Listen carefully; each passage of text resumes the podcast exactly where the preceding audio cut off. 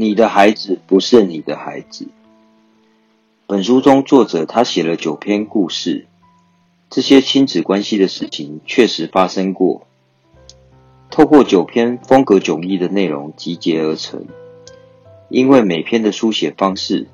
带入角度、铺陈口吻、故事内容都完全不同，所以每篇读起来都像是一部短篇小说。风格不一样的短篇小说，唯一相同的是，都很好看。这本书中的每一则均是被考试绑架的家庭故事，重叠着故事的情节。孩子来自现代父母的望子成龙、望女成凤，考上明星学校的升学压力，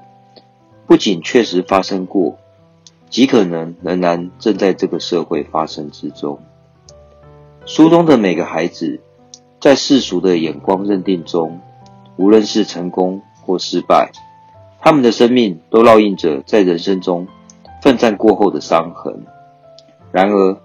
他们奋战对象却都是自信。无论哪个故事下的孩子，都背着父母深深的期望与投射美好未来的愿景。无论哪个年龄层来读。都能在书中找到熟悉的角色与身影。上帝创造母亲，应该赋予母爱有神圣的权利与任务。爱是一种能力，然而爱的方式却是需要学习。尤其父母对孩子的爱是无私、不求回报的，但是父母对教育的方式也是需要随着时代而改变，有所成长。书中的九篇故事由浅入深，每一位他教导下的孩子，可能都是非常非常优秀，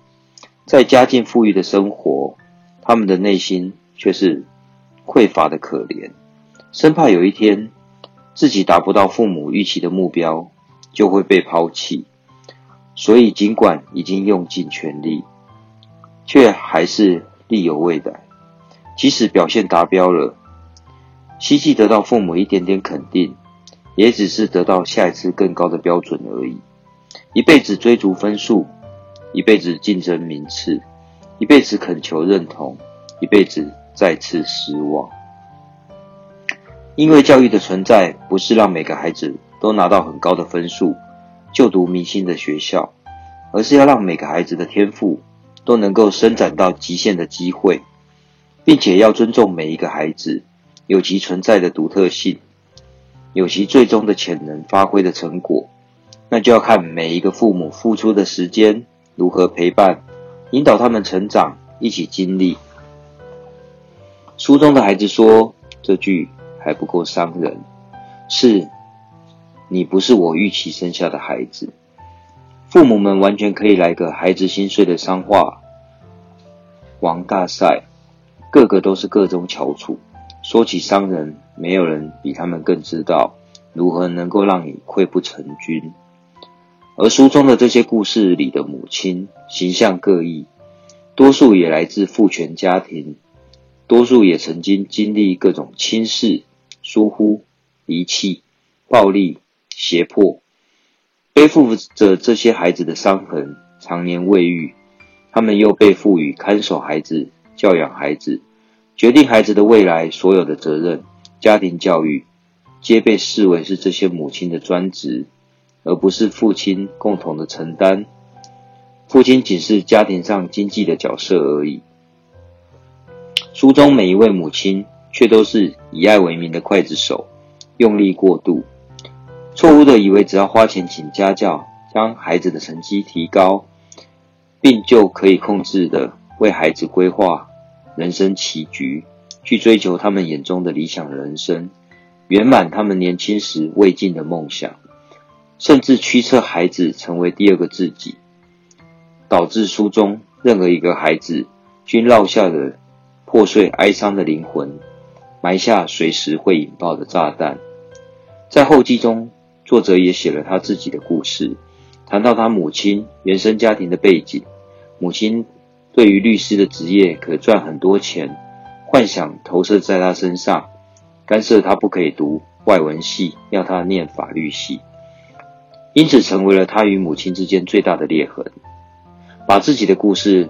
放在里面融入剧情，他母亲只干预过一次他的选择，就是在大学填志愿的时候，希望他把法律系放在第一位，而后也他也照做了。痛苦的法律系人生曾让他对母亲产生怨恨，他母亲看到他如此痛苦，曾多次表示懊悔，并期望若时光倒流，肯定不再干预。他母亲也是曾经过得太苦，听到人家说法律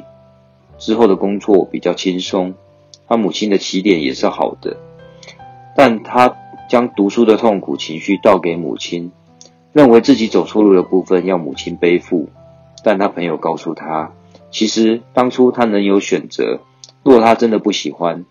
大可填自己喜欢的科系，不必遵从母亲的愿景。但他还是挑了母亲选择的路。另一方面，不也是为了逃避自己失败，拿母亲当借口？若是今日再重选，他是否能承担未来的路？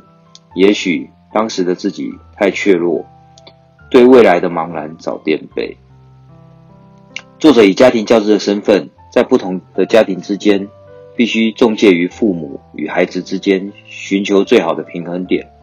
如此才能顺利完成家教的使命，使孩子保持最佳状态，也让自己能够维持工作。他本以为只需要带给孩子知识，没想到经过几年下来，在他手上教过的学生以及他们的家庭，却带给他更多的冲击。走入这么多家庭，从每个孩子的母亲为难时，让作者反思到他与母亲的缩影，思考他要怎么去修复他与母亲的关系。最终，作者写道，他很想向母亲忏悔，他认为母亲是爱他的。书写这本书的同时，他也在修补自己，让整本书有更温暖的生命底蕴。所以，有时候亲情的伤痛。是可以随着时间冲淡，只要我们放下姿态，寻求和解，就算绕过整个地球，亲情的微光，还是能在黑暗中闪烁，引入返家温暖的家乡。